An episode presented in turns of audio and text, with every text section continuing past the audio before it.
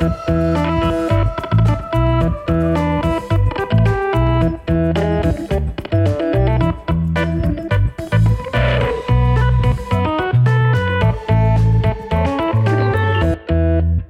Goedemorgen, goedemiddag, goedenavond of wanneer je dit ook luistert. En welkom bij The Brief, de podcast over content, marketing en media. Of nog specifieker, welkom bij Briefly, de thuiswerkerseditie van onze mooie show. Het is aflevering nummer 26 van Briefly. Het is 18 mei 2020, een week geleden weer uh, dat we voor het laatst hebben opgenomen. Redenen daarvoor was dat uh, de mat lekker uh, even een paar dagen vrij was. Waren we even vergeten te melden. Hartstikke leuk voor hem. Ik heb hem dus al genoemd. Aan de andere kant van de lijn mijn waarde vriend en collega Matthijs Tielman. Sorry allemaal. Ik zal het volgende keer netjes zeggen als ik vakantie neem.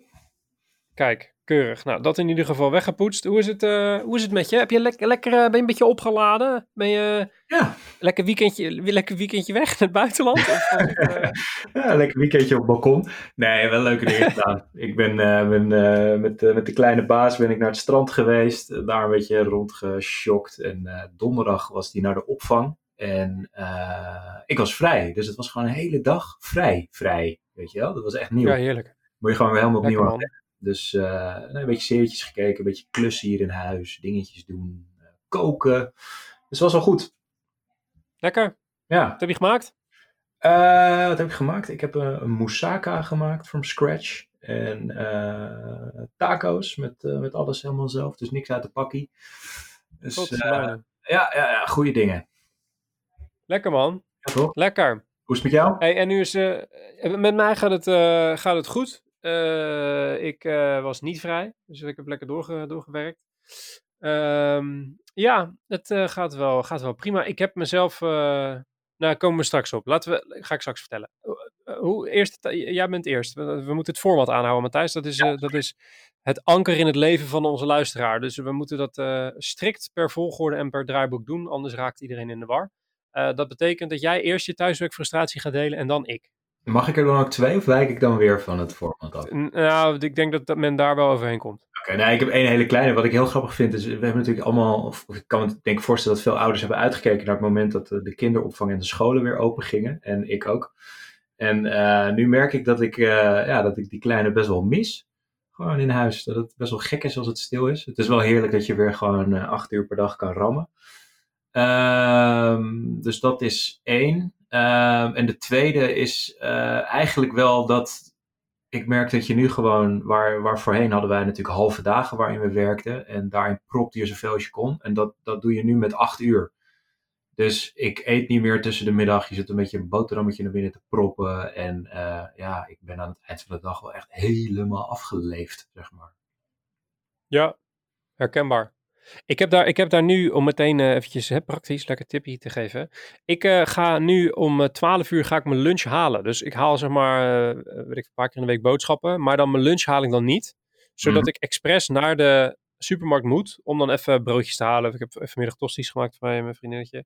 Mm. De, want dan word ik gewoon gedwongen om heel eventjes naar buiten te lopen. Ja. En het is zeg maar, een loopje, een loopje van in totaal denk ik 40 minuutjes. Ja. 20 heen, 20 terug. Uh, dat helpt, uh, helpt wel een hoop. Maar ik herken wel wat je zegt, dat je, ja, dat je gewoon een beetje moe van jezelf bent aan het einde van de dag. Ja, ja dat, verschilt, uh, dat verschilt niet echt nu die kleine naar de opvang is. Is toch denk ik ja, de afleiding en het, het, het korte ontladen en opladen wat je doet op kantoor met een loopje, een praatje tussendoor met een collega of... Ik denk dat, dan denk dat, dat, dat, zal het wel, dat zal wel zijn. Ik heb zelf, mijn thuiswerkfrustratie is dat ik, ik heb me dit weekend voorgenomen dat dit mijn laatste week wordt waarin ik als een zwijn leef. Uh, want om je een beeld, uh, om, om, de, om de luisteraars en jou een beeld te geven, al mijn goede voornemens waar ik uh, zowel jou, Matthijs, als de luisteraar regelmatig en ongevraagd mee lastigval, als het gaat om sportschoolgedrag en gezonde, gezonde levensvoornemens, als het allemaal daarom gaat, dan heb ik die rugisloos aan het begin van deze crisis gedag gezegd echt vanaf het punt dat we hoorden dat we thuis gingen werken, was het, heb ik mijn personal trainer niet meer gezien. Ik heb elke dag een joggingbroek aangehad, maar ik heb geen stap gezet uh, die sneller was dan, uh, dan wandelpas. En ik, uh, ik heb ongeveer iedere ongezonde gewoonte die ik had, heb ik gewoon weer opgepakt. Ik weet niet precies waarom. Ik denk uit een soort van, ik denk uit een soort van troost of uit een soort van zelfmedelijden of een soort het zoeken naar ontspanning of zo. Ik weet het niet precies. Um, Maar dat maakt dus dat ik, zeg maar, nu al, nou, hoe lang zitten we nu thuis? Het is nu aflevering 26, dus we hebben er een paar gemist. Ik denk dat we nu al wel richting de tw- 2,5 maand gaan. Ja. Dat ik gewoon 2,5 maand geen zak heb gedaan. En ik kwam van drie keer per week sporten en best wel goed letten op eten. En eh, alleen drie keer in het weekend en eh, nou, allemaal dat soort gekheid. Ja. Ben ik nu gewoon echt gewoon weer op zijn studenticoze eh wijze laat naar bed. Veel, nou niet extreem veel drinken, maar wel iedere dag even een pilsje na, het, na de werkdag. En gewoon niet meer sporten. Ja. Long story short, ik heb dus dit weekend bedacht. Deze week wordt de laatste week dat ik dit ga doen. Dus Optimaal genieten dus van... eh, optimaal genieten nog één weekie. En dan daarna eh, ga ik eh, weer, weer aan de slag. En het pijnlijke is dat mijn, mijn personal trainer, die geeft nu buitentraining. Maar dat doet hij naast mijn huis. Dus als ik dan Ja. naar de supermarkt ga, dan staat hij daar. Dus vanmiddag zwaaide ik ook zo eh, een beetje ongemakkelijk. Want hij kijkt dan echt of ik naar hem kijk. Dus ik, ik, ik, eh, ik ga hem, eh, zo ga ik hem appen dat ik volgende week weer wil starten. En maar want dit gaat over thuiswerkfrustratie. Dat is dus mijn thuiswerkfrustratie, dat ik daar nu al een heel klein beetje tegen opkijk en die gedachten niet zo makkelijk uit mijn hoofd krijg. Oh man, ik ben gisteren weer begonnen met, met de personal trainer en doe het. Doe het. Ja, Het is fantastisch. Je gewoon eventjes inderdaad alle roest van je, van je lijf aftrainen. Om het eh, maar Ja. omschrijven. het moet maar. Het moet maar. Ik weet dat het moet. Ik weet het. Net zoals dat vele luisteraars dit ongetwijfeld zullen herkennen. Eh, maar het, eh, We nemen het- weet je wat het op. Dus iedere aflevering die we opnemen, moet jij verantwoorden wat je aan exercise hebt gedaan. Ja, ja, ja, dinsdag, vrijdag en zondag ga ik. Dus eh, vanaf eh, volgende week eh, maandag zou je in principe vragen aan me kunnen stellen. Of misschien pak ik die zondag nog wel even mee. Ehm eh, Matt, Yes. volgende vaste onderdeel van onze show. Oh nee, wacht. Eh, voordat ik het... Zie, ik ben helemaal van slag. Beetje niet opgenomen en eh, hè, de boel loopt helemaal van de rails.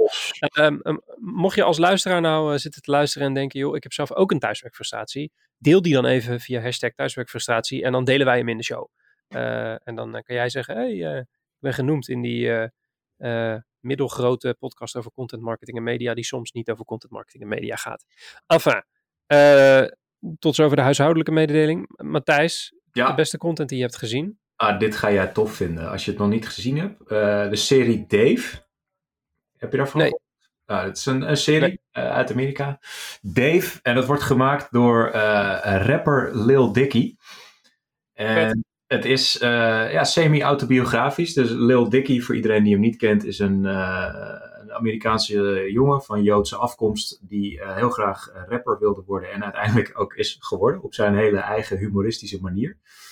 For real, in het echte leven.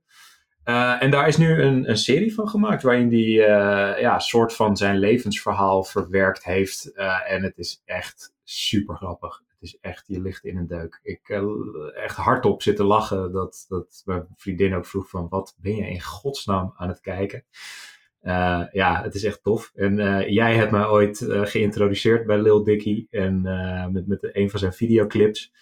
Dus ik weet zeker dat jij dit ook tof gaat vinden. Ja, hij heeft, hij heeft altijd echt hele. Ik denk dat de meeste mensen die een beetje mainstream muziek volgen. Hij, hij heeft een klein hitje gehad met Chris Brown. Ja. En dat, eh, dat nummer heette Freaky Friday. En in Freaky Friday, dat liedje gaat over dat Lil Dicky en eh, Chris Brown van lichaam wisselen. Dus Lil Dicky rapt als Chris Brown, die in het lichaam zit van Lil Dicky. En Chris Brown rapt als Lil Dicky, die in het lijf zit van uh, Chris Brown. Of andersom. Nou goed, je snapt wat ik bedoel. Uh, hij heeft, en hij heeft daarnaast, hoe, hoe ik ooit Lil Dicky heb um, gevonden, was uh, dat iemand uh, mij die clip liet zien waarin die die volledig heeft gecrowdsourced. Dus hij, juist ja. En uh, in die clip gaat hij gewoon, belt hij gewoon aan bij steenrijke oude blanke vrouwen die dan een villa hebben. En dan zegt hij, yo, ik ben een rapper, maar ik heb geen geld, maar ik wil wel zo'n rapclip hebben. Dus kunnen we even bij u in het zwembad uh, even een paar refreintjes uh, opnemen. En dat doet hij met auto's, dat doet hij met een discotheek en met een, nou ja, allemaal dingen hosselt hij eigenlijk bij elkaar. En in die clip zie je ook hoe hij het bij elkaar hosselt. Echt super grappige, grappige dude. Ja. Hey, wie, wie, heeft, wie heeft het gemaakt, dit serietje? Je kan het, ja, FX, Amerikaanse zender, het is te zien op Hulu, mocht je daar toegang toe hebben. En anders dan moet je even goed op het internet zoeken, kan je vast wel wat vinden. Oké, okay, ik wist niet dat jij Hulu had. Top man, moet je ook nemen. Goed. Ja, I know, I know. Uh, leuk, tof. Ga ik checken. Klinkt, klinkt als in mijn straatje. Ik, had, ehm, ik vond een heel goed voorbeeld van een, ehm, een Big Rock productie. zoals die wij altijd aanraden aan onze klanten om aan te houden. Voor de luisteraar die zit te luisteren en die denkt nu Big wat? Nou, een Big Rock productie filosofie is ehm, dat je één groot stukje content maakt en daar kleinere stukjes content uithaalt. Dus als je een video maakt, zorg dan dat er een fotograaf is, zodat je naast uh, bewegend beeld ook stilstaand beeld hebt. Uh, zorg dat er een redacteur aan uh, te plaatsen is, zodat alle interviews ook uitgeschreven kunnen worden, nou, et cetera. Je snapt het principe. Big Rock komt van Big Rock en Small Pebbles. Dus je hebt één hoofdstukje content, dat is je Big Rock. En je Small Pebbles zijn eigenlijk je, ja, je micro-content die je daar dan uit, uittrekt. dat is een filosofie die wij als Boeing Kent heel erg aanhouden. En nu vond ik die toevallig in mijn privéleven kwam ik die tegen, want zoals je weet ben ik begonnen aan het bouwen van een eigen mechanische keyboard. Dus een, een ouderwetse tik-tik-tik keyboard in plaats van een uh, ratatatat keyboard. Um, en um, ik, ik had al die onderdelen binnengekregen um, ik, vanuit, vanuit China. En ik begon daarmee eh, mee bezig. En wat je dan natuurlijk doet, is een beetje googlen van, joh, hoe werkt dat nou eigenlijk allemaal? En toen kwam ik op best wel een, een tof filmpje op YouTube van, van The Verge, gemaakt door John Porty. Dat is een van hun redacteuren. waarin hij uitlegt hoe hij dat doet. Alleen in een video is natuurlijk best wel, ja, dan moet je elke keer bij iedere stap moet je stoppen, terugspoelen, allemaal gedoe. Dus ik dacht, ik ga even kijken op TheVerge.com of ze daar wellicht wat informatie over hadden. En daar hadden ze eigenlijk op basis van die video, had John Porty uh, dat volledige uh, videootje uitgekleed. Met uh, stils uit, uit de video die bepaalde stapjes uitlegde. En alles had hij helemaal uitgeschreven. Wat super makkelijk was, want ik werd binnengetrokken via die video. En dat, dat andere artikel heb ik denk vier, vijf, zes keer bekeken en gebruikt als, als naslagwerk. Maar het is allemaal dezelfde informatie. Um, super tof dus. Dus ik dacht ook, ik ga het en tippen in de brief. Nou, bij deze. Um, en ik heb dus John Porty ook getagd in mijn trotse tweet toen ik vanochtend de, mijn, mijn creatie op, op Twitter en op Instagram zette. En die heeft hij geretweet. Dus mijn leven is eigenlijk compleet. Toen dat gebeurde, dacht ik overigens: oh wauw, nu gaan heel veel mensen mijn tweet zien. Alleen toen zag ik dat John Porty zelf ongeveer evenveel volgers heeft als dat ik heb. Ik schiet er waarschijnlijk niet zo heel erg veel mee op. maar ik vond het wel vet. Uh, vond het wel vet. En, nou goed. Uh, maar goed. Uh, of? Is het meer... Ja, ik moet hem nog, ik moet, uh, het enige wat ik nog even moet doen is uh, met zo'n appje uh, hem remappen. Want dit is een 60% toetsenbord. En die, er zitten dus bepaalde toetsen niet op die je op een traditioneel toetsenbord wel hebt. Die je eigenlijk nooit nodig hebt, dus zoals de pijltjes en zo. Dus mhm. die moet ik dan eventjes nog softwarematig opnieuw instellen. Maar dan is alles geregeld. Maar dat stuk op de Verge, daar ging het, daar ging het om. En, en in combinatie met dat filmpje en de, de gedachte erachter, ja, vond ik wel slim, slim gedaan. Een videootje, twee stukjes content. Mooi. Waar men op diverse interesseniveaus veel mee kan. Uh, goed gedaan. Uh, dat. Cool. Goed. Uh, we zitten op minuutje nummer 13. Uh, dus de tijd vliegt. Het is altijd als wij elkaar een tijdje niet hebben gesproken, ik, um, ik dacht, nu jij terug bent van, van je vrije dagen, laat ik je eens eventjes heel erg in de war brengen. En laat ik nou eens een keer met een onderzoek aankomen zetten waar ik dan met je over zou willen babbelen. Wow. Dus uh, heb ik, ja, en ik vond er zo waar ook nog eens eentje van A, van eigen bodem. En uh, B, en dan weet ik dat je daar, daar ga je altijd wel lekker op. En B, uh, eentje die ik ook nog eens interessant en leuk vond. Nou, dat ja. is echt alsof je een, uh, een eenhoorn vindt. Exact. um, wat is namelijk het geval? Ik las een stuk op marketingfacts.nl. Uh, stuk geschreven door, uh, door Ronald Voorn, senior docent en onderzoeker op het gebied van consumentengedrag en marketingcommunicatie. Doet hij onder andere aan de Hogeschool Utrecht en de Universiteit van Twente. Uh, Ronald volg ik al geruime tijd, zit hij in een van mijn, mijn lijstjes op, op Twitter. Um, die zegt doorgaans hele, hele slimme dingen, hele no bullshit dingen, zeker voor een, voor een onderzoeker. Uh, en nu zag ik dus dat hij een stuk had geschreven op marketingfacts.nl. Dus ik denk, oh, dan ga ik even klikken. De, de kop luidt, merken in crisistijd, jammer voor Bavaria, mooi voor Jumbo. Um, dus ik denk, ik ga even uitspitten hoe dit, uh, nou, wat, wat hij dan precies heeft gedaan. Um, en dit ging over een onderzoek um, dat hij heeft uitgevoerd omtrent vier echte daadwerkelijke campagnes die hebben gedraaid tijdens de, de coronaperiode. van vier echte merken, om precies te zijn van, van Bavaria, van Jumbo, van de Voedselbank en van Coca-Cola. Um, die heeft hij getest, uh, zoals gezegd, op eigen bodem. Uh, die, die uitingen werden getest op zo'n uh, uh, 100 man per groepje. In totaal duizend mensen bij betrokken. Best wel een, best wel een omvangrijk ding dus.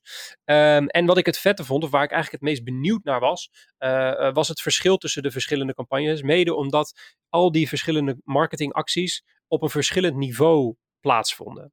Om het heel specifiek te maken, Bavaria die maakte een hand sanitizer, dus die paste hun product aan om in te spelen op de coronacrisis.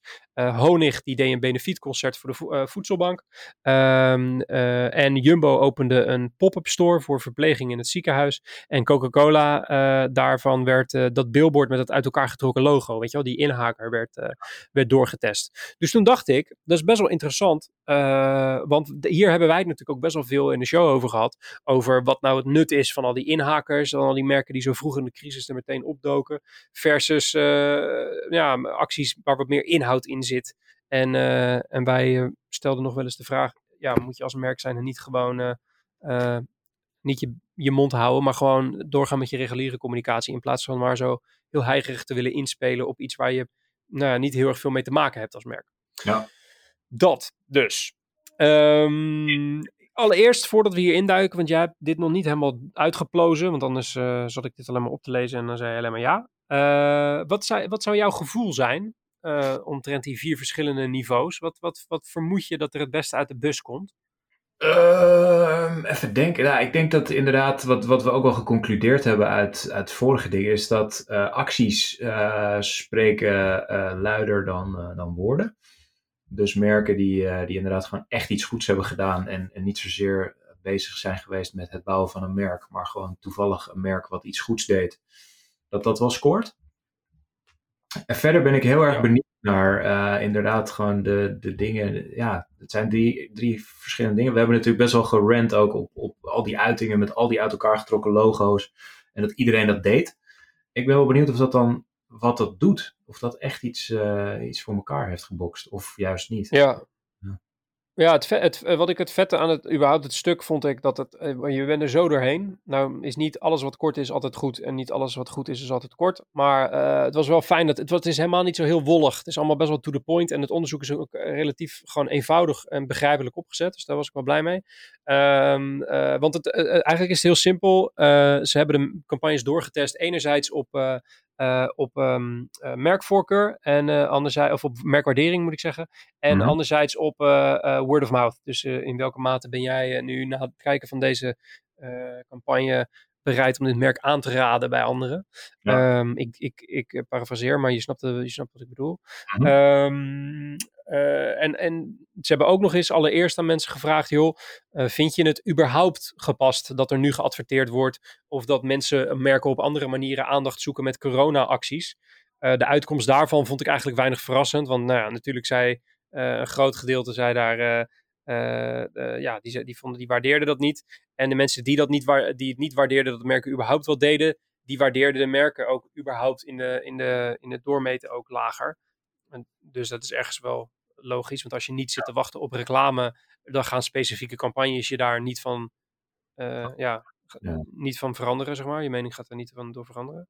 Um, uh, interessanter is natuurlijk welk uh, type actie er nou het meeste succes zou, zou gaan hebben. Um, allereerst dus die productaanpassing. Ja. Dus die scoorde. De hand sanitizer. De hand sanitizer. Ja. ja.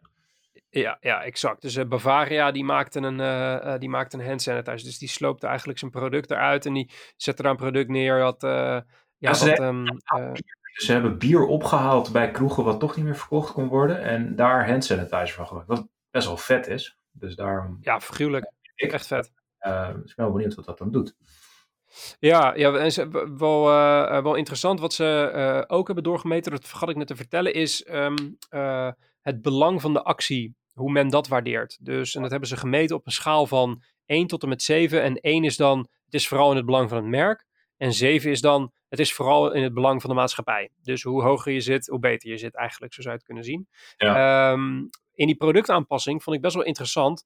Uh, waardeert men dat dus met een 3,3 gemiddeld. Dat is veel meer merk. Uh, en, eigenlijk dichter bij, uh, di net iets dichter bij merk dan bij, uh, uh, dan bij maatschappij. Net niet, net niet de helft. En, en dat vond ik op zich best wel interessant, ja. omdat dat bij far, nou niet bij far, ja, met een half punt het hoogste scoorde van die vier verschillende varianten.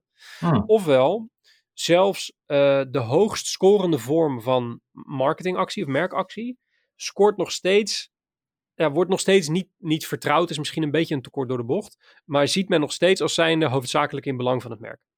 Terwijl het, waarschijnlijk het merk heeft gedacht, ja, dit is echt volledig in, weet je wel, we verdienen er niet eens aan en ons product uh, doen we ervoor uh, opofferen. Maar daar, ja, ik, ik meen, meen, toch door dit cijfer een heel klein beetje het uh, algemene wantrouwen jegens reclame te herkennen. Ja. Um, dus dat vond ik wel interessant. Um, de waardering voor die actie, uh, die hebben ze gemeten op uh, een schaal van 1 tot 7. 1 is negatief, 7 is positief. Die, die, die productaanpassing scoorde daar een 5,1 voor. Dus die zit wel duidelijk aan de bovenkant. Ja. Um, de merkwaardering was een 4,2, ook op een schaal van 7. Um, en dan zit er, zit er nog een vergelijkingsschaal uh, met onbekende merken tussen, om dan te meten of het nou aan het merk ligt dat men het merk beter waardeert, of dat een onbekend merk exact hetzelfde effect had kunnen bewerkstelligen. Dus hoe ze dat in het onderzoek hebben opgelost is, uh, ze hebben uh, ook neppe campagnes doorgemeten door een, een niet bestaand merk dat Mobella heet zodat ze die cijfers weer konden toetsen ten opzichte van de daadwerkelijke campagnes. Ofwel, als iemand Bavaria kut vindt, dan gaan ze überhaupt Bavaria nooit aanbevelen, ongeacht wat ze doen. Ja. Uh, dus dat hebben ze dan, dan eventjes tegenover gezet. En wat wel interessant daar is om te zien, is dat uh, uh, dezelfde actie door een onbekend merk hoger gewaardeerd wordt dan door Bavaria. 3,7 versus 3,5. Ja. Um, dus dat was wel, dat was wel... Wat zei, wat zei je? Is die waardering dan op, op die maatschappelijke schaal? Of? Nee, dat is, dat is echt de algemene merkwaardering. Mm. Um, dus ze meten enerzijds uh, het maatschappelijk belang versus merkbelang. Ja. Dan de waardering voor de actie. En dan de merkwaardering na het zien van de actie. Dus de niet-Bavaria-actie uh, werd hoger gerankt dan die van, van, van Bavaria? Ja, ja dat klopt. Wauw, dat klopt. grappig. Ja, ja. Ja, het is, een het, is, het is moeilijk hè, om in een podcast allemaal al die cijfers over te laten komen. Ik, ik moet zeggen, Ronald heeft het, uh, en los daarvan ben ik een creatief, dus ik, ik, breng ongeacht uh, onze goede voorbereiding heel veel dingen verkeerd over. Ronald heeft het echt uh, uitermate strak en, en overzichtelijk uiteengezet in dat artikel. Dus mocht je nu denken, wat is, zit die gozer in vrees nou uit snack te lullen? um, klik dan even in het linkje van de show notes, want het is echt, het is echt super interessant. Ja. Um, dus dat, dat, dat vond ik wel interessant. Overigens, hè, wat, ik, wat ik net zei, die, um, uh, die word of mouth uh, waardering, dus de mate waarin men een merk zou aan, aanraden na het zien van een campagne. dat, dat, was een, dat was een interessant cijfer in, in de doortoetsing van die campagne van Jumbo. Jumbo had dus een pop-up store uh, uh, opgericht uh, en de opbrengsten daarvan die gingen dan naar, naar verpleging in, in ziekenhuizen. Mhm. Um, die, uh, het belang van de actie werd gewaardeerd op een 2,7. Dus ja, aanzienlijk dichter bij het merkbelang dan aan het maatschappelijk belang. Ja. De waardering voor de actie was uh, 4,5. Dus uh, dat zat, zat enigszins wel goed. Merkwaardering na het zien van de actie zat op een 4. Um, maar de word of mouth, dus de mate waarin men het merk zou aanraden, zat op 4,6. als een onbekend merk, als een, en het interessante was, als een onbekend merk dit zou doen, uh, was het een 2,9. Oké. Okay. Dus daarin zie je dat uh, uh, ja, het echt aanzienlijk ehm, hogere waardering is omwille van het merk Jumbo. Dat is ook de conclusie die, die Ronald Voorn, de auteur van het stuk, zelf verbindt aan, die, aan het verschil. Hij schrijft, de, de hoge score voor Jumbo lijkt te maken te hebben met de mate waarin men vindt dat de merkwaarde van dit merk, dus van Jumbo, overeenkomen met de waarde die men zelf heeft. Deze merk, merkcongruentie, die we ook gemeten hebben, bleek, met, bleek namelijk vooral op te gaan voor het Jumbo-merk, terwijl Bavaria vooral lager scoorde. Het is een 4,4 versus een 3,8.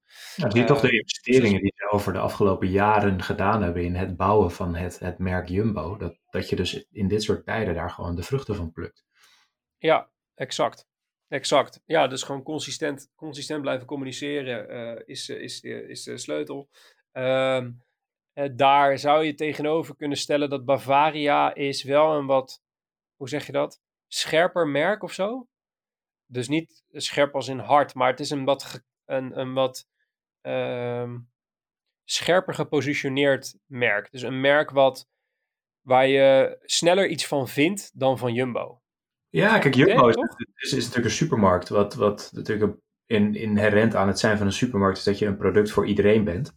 ja, exact. Maar heel plat is, ja, Bavaria is gewoon bier in heel veel verschillende soorten en maten, maar het blijft gewoon bier. En ja, ehm, ja maatschappelijk belang van bier is voor de een op dit moment belangrijker dan voor de ander. Maar het is gewoon in die zin in de ogen van mensen een minder belangrijk product. Dus ik denk dat daar ook het grote verschil in zit. Ja, ja, wel echt. Uh, ja, ik vond het echt interessant om. Ik hoop dat het voor de luisteraar een beetje overkomt. Maar het is, ik vond het interessant om, om te lezen. Ja. Um, overal is dus die. Want we zullen niet door alle cijfers heen gaan. Maar overal is dus die, die productaanpassing van Bavaria. Die scoort eigenlijk op ieder niveau wel het hoogst. Met uitzondering van dan de word of mouth voor de merken. Ja. redenen hebben we, net, hebben we net gegeven. Maar die wordt duidelijk als hoogst gewaardeerd. Um, dat komt denk ik omdat daar gewoon ja, obviously de meeste moeite en de meeste ogenschijnlijk economische offers door het merk doorheen te zien zijn. Ik denk dat een consument wel zo ver kan doordenken dat ze kunnen denken, nou ja, ze doen het in plaats van een product, dus het zal ze wel veel geld kosten, dus het zal wel redelijk selfless zijn. Um, wat denk jij waardoor het komt, zo'n dat die productaanpassing er bovenuit steekt? Uh, ja, omdat het heel erg selfless is inderdaad. Van, uh, ja, ze, ze pakken denk ik wel gewoon een, uh, een, een ja, het merk pakt ook pijn in deze zin, weet je. Ze pakken gewoon onverkochte spullen, wat hun gewoon direct raakt. Dat recyclen ze in iets goeds. Um, dus ik denk dat dat er wel doorheen schemert. Dat, dat mensen ook ja. gewoon zien, deze mensen die, die kappen gewoon met business as usual. En die zetten zich gewoon volledig in om, om iets voor de maatschappij te doen ja. Ehm, ja, dus dat, dat, it shows, weet je wel. En uh, dat is natuurlijk wat wij ook wel gezegd hebben, gewoon acties die daadwerkelijk mensen helpen. Dat, heeft wel, uh, heeft gewoon impact op een positieve ja. manier. Ja, en dan is het dus grappig om te zien dat dan alsnog de, um, het belang van de actie wordt gezien als zijnde uit belang van het merk. Ja. Hoofd, voor een groot gedeelte dan, niet, niet volledig, maar voor een groot gedeelte. En aan de andere kant kan je ook weer denken dat als een merk echt oprecht oprecht is, dat deze cijfers eigenlijk hun totaal niet zouden moeten interesseren. Nee, ik denk dat dat. Als je, als je dit vanuit ja. Motivaties doet, uh, waar we het nu over hebben, uh, dan maakt het niet uit. Maar ik, ja, nogmaals, ik, heb, ik vind het gewoon bewonderenswaardig dat merken zo snel, want dit gebeurde ook echt een paar dagen nadat dit allemaal gebeurde, een manier uitvogelen om van oud pils uh, hand sanitizer te maken, waar op dat moment gewoon een gillend tekort aan was. Ja, en het feit dat dat dan aan hun merk gekoppeld wordt, ja, graag, weet je wel, help ons met, met iets en dan, dan mag je daar best je naam op zetten, toch? Ja, Overigens, de, de actie die uh, bij far, uh, uh, nou niet bij far trouwens, ik moet een beetje wetenschappelijk blijven natuurlijk, anders kan ik mailen. De, de slecht scorende ehm, uiting was, was overigens de inhaakadvertentie van Coca-Cola. Die, die logootjes die zo uit elkaar werden gezet. Ja. en dat, dat vind ik een extreem, ja, ik noem het maar de, de advertentie voor Adweek. Hè? Uh, advertising professionals vinden het allemaal hartstikke goed. Maar uh, de consument ja, waardeert dat niet op momenten als deze. op een manier die, die je zou willen volgens mij als merk. Nee. het is denk ik ook dat een consument het beschouwt als te makkelijk. Zo, ja, jullie proberen gewoon met een plaatje, want dat is echt hoe consumenten natuurlijk ons werk zien uh, mee te liften op iets wat helemaal A, jullie niet aangaat en B, hartstikke ernstig is. Dus uh, uh, het is grappig om te zien dat de cijfers dat ook reflecteren in dit onderzoek. Um, overigens was een van de conclusies, maar dat is, je ga, ja, dat wilde ik eigenlijk meer aan jou vragen. Een van de conclusies was, corona-acties door merken hebben niet automatisch ook hogere resultaten tot gevolg als het gaat om waardering voor een actie, merkwaardering en word of mouth aangezien bijna een derde van de bevolking het niet gepast vindt dat merken tijdens de pandemie adverteren of anderszins onder de aandacht proberen te komen. Ofwel, uh, uh, die corona-acties die zijn niet per definitie positief, uh, omdat een derde van de mensen toch niet zitten te wachten op, op een reclame.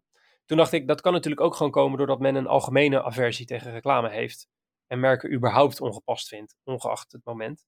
Ja. Um, zou dat kunnen?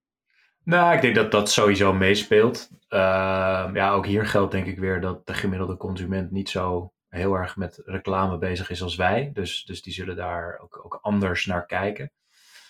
Uh, nee, maar ik geloof wel dat, dat er een grote groep mensen is die het gewoon ongepast vindt om, om, om mee te liften op deze situatie. Um, maar ook hier speelt denk ik weer mee dat je mensen hier om vraagt in een, in een onderzoeksomgeving. Dus, dus uh, mensen zitten, nou ja, ik denk dat dit met een paneltje gegaan is. Dus mensen zitten achter hun computer thuis heel erg na te denken over wat ze gaan antwoorden op deze vraag. En dat is natuurlijk wat je altijd hebt met dit soort onderzoeken. En dat je, ja, dat je ook wel een bepaalde mate van, van uh, antwoorden krijgt die niet per definitie daadwerkelijk gedrag gaan reflecteren. Snap je wat ik bedoel? Nee. Ja, daar heb ik een vraag over. Die had ik toevallig. Ik, ik weet niet of je dit bruggetje bewust uh, bouwt, maar ik vind namelijk altijd die. dat vind ik altijd in die NPS-onderzoeken, die Net Promoter Score onderzoeken, ook altijd zo raar.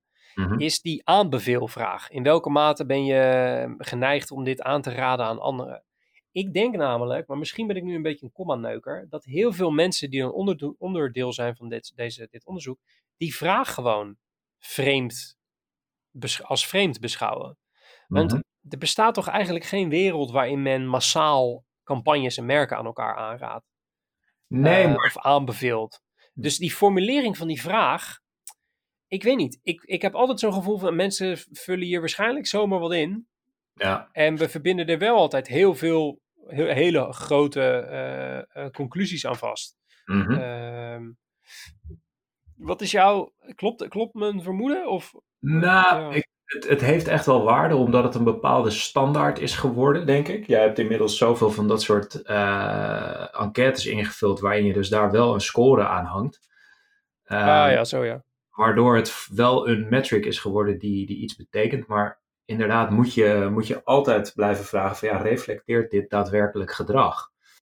Um, en dat is natuurlijk ja, het extreem moeilijke aan, aan uh, ja, dit soort onderzoeken. Um, mensen geven vaak sociaal wenselijke antwoorden. Weet je, dat is hetzelfde als jij een enquête als merk uh, de wereld inslingert en je, je zegt van uh, doe mee en maak kans op een nieuwe televisie van ons merk ja, dan gaan mensen bewust of onbewust toch lievere antwoorden geven dan dat ze misschien volledig anoniem en, en, zonder incentive zouden doen. Weet je wel? Dus ja, wat dat betreft moet je er altijd heel goed naar kijken. En uh, ja, er zijn ook wel manieren om daar wel achter te komen. En ja, dan kan je een heel rabbit hole ingaan over, uh, over, over het bewuste en onbewuste brein. Um, maar daar kan je echt super interessante dingen mee doen. Door dus gewoon te gaan kijken van uh, ja, hoe reageren mensen in een situatie waarin je dus hun uh, bewuste, dus, dus het gedeelte van je hersenen, wat, wat de sociaal wenselijke antwoorden kan geven. Als je dat omzeilt en dus daadwerkelijk op, op intuïtief niveau gaat laten antwoorden. En, en ja, persoonlijk vind ik dat uh, een, mega interessant gebied van, van marktonderzoek waar je, waar je extreme learnings uit kan halen. En ook vaak tegengestelde dingen aan, uh, aan wat je wel uit, traditionele enquêtes kan halen. Ja. Nou, misschien kunnen we daar eens een keertje verder mee bomen met, met Ronald Voorn, de, de, de, auteur van het stuk op. waar we, en het onderzoek trouwens, waar, we, waar we naar refereren in deze aflevering. Wie weet is dat, is dat leuk. Dus Ronald, voel je bij deze vrij om, om te gast te zijn in onze mooie show. Um, Goed, uh, we zitten alweer 33 minuten te praten, uh, Matthijs. Dus dat is eigenlijk veel te lang. Uh, we gaan er eigenlijk stevig overheen, hè, over die 20 minuten. Ja. Um, dus we, gaan, we gaan afsluiten. Wat, wat ga je voor de rest van de dag nog doen? Ik heb nog 36 minuten in de tijd van de baas. Ik ga mijn, mijn zoontje ophalen zo. Dan ga ik eten en dan ga ik daarna de laatste twee afleveringen van The Last Dance kijken op, op Netflix. Kijk, lekker man. Ja, veel plezier daarmee. Thanks. Um, ik spreek jou komende woensdag weer. Ja, woensdag, ja, dan zijn we niet vrij. Hè? Nee, donderdag is, is vrij. Zeker, je moet nog even, jongen. ik spreek je dan. Yo. Jojo. Uh, mocht je nou iets hebben gehoord in deze aflevering waarvan je denkt, hé, hey, dat vond ik interessant. Ik wil dat onderzoek van Ronald Voorn eventjes teruglezen. Of ik wil uh, uh, dat filmpje van die Mechanical Keyboard eventjes even checken. Of de trailer van Dave, de serie die Matthijs tipte in het begin van deze aflevering. Dat kan je allemaal vinden in de show notes. Die staan in de beschrijving van deze aflevering. Uh, uh, en die hebben we trouwens ook uh, als een hele handige mailinglist. Dus daar moet je wel even voor inschrijven. Dat doe je via wayneparkent.com briefly of het linkje opschrijven van deze aflevering. En dan heb je alle show notes, alle referenties die we doen. Plus wat achtergrondinformatie over de opname. Handig in je mailbox iedere keer als we gepubliceerd hebben. Hartstikke handig. Tenminste, ik vind het persoonlijk heel handig. Misschien jij ook. Um, productie wordt gedaan door de onvolprezen Björn Zwagerman. Dank daarvoor. Redactie door de onvolprezen Hanneke Stuy. De brief en briefly worden gemaakt door Wayne Parker Kent. Volgende aflevering is komende woensdag, zoals gezegd. Tot die tijd, blijf gezond en blijf vooral binnen. Bedankt voor het luisteren. Mijn naam is Mark Schoones. En als je nog heel even moet, werk zo.